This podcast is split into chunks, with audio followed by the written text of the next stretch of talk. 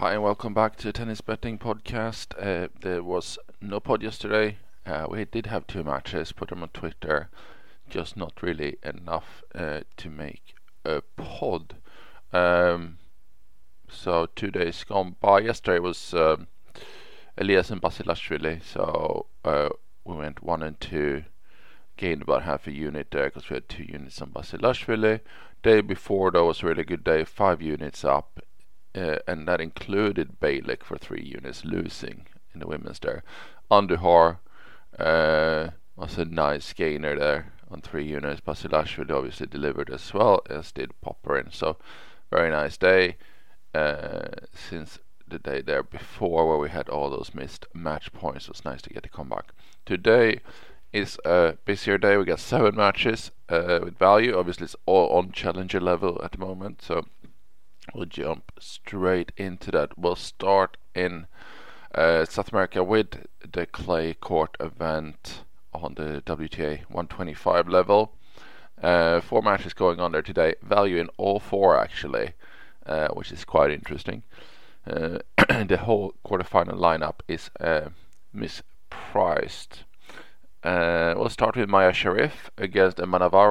Sherif at 1.49 minus 204. 79% on her there for two units.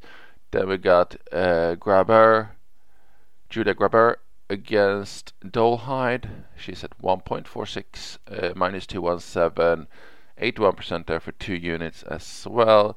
And then we have Danka Kovinic against uh, Schneider. Kovinic is 1.86, uh, minus 116. I have heard 74% for two units. If you get anything better in price, she goes to 3 units, anything above 1.86 uh, or better than minus 116 uh, is 3 units on her.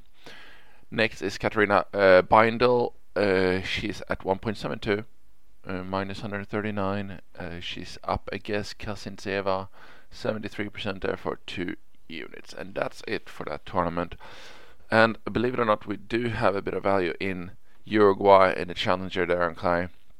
And it is Etcheverry at 1.9 minus 111. He's in for one unit at 61% confidence there.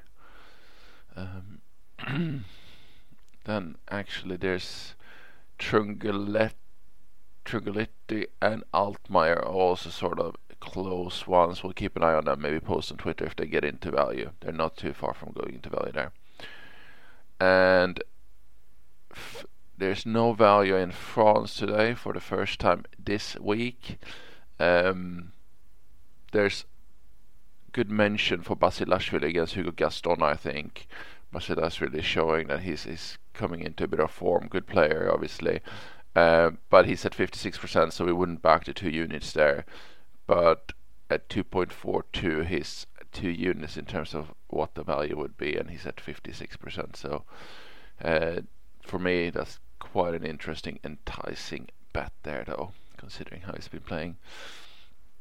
Uh, and then in it, uh, no, sorry, uh, Bratislava, obviously. Um, is close, but not quite. We're not getting in there. Same with Gombos. Gombo sitting at 1.74. If he gets to 1.76, he's one unit value at 66%.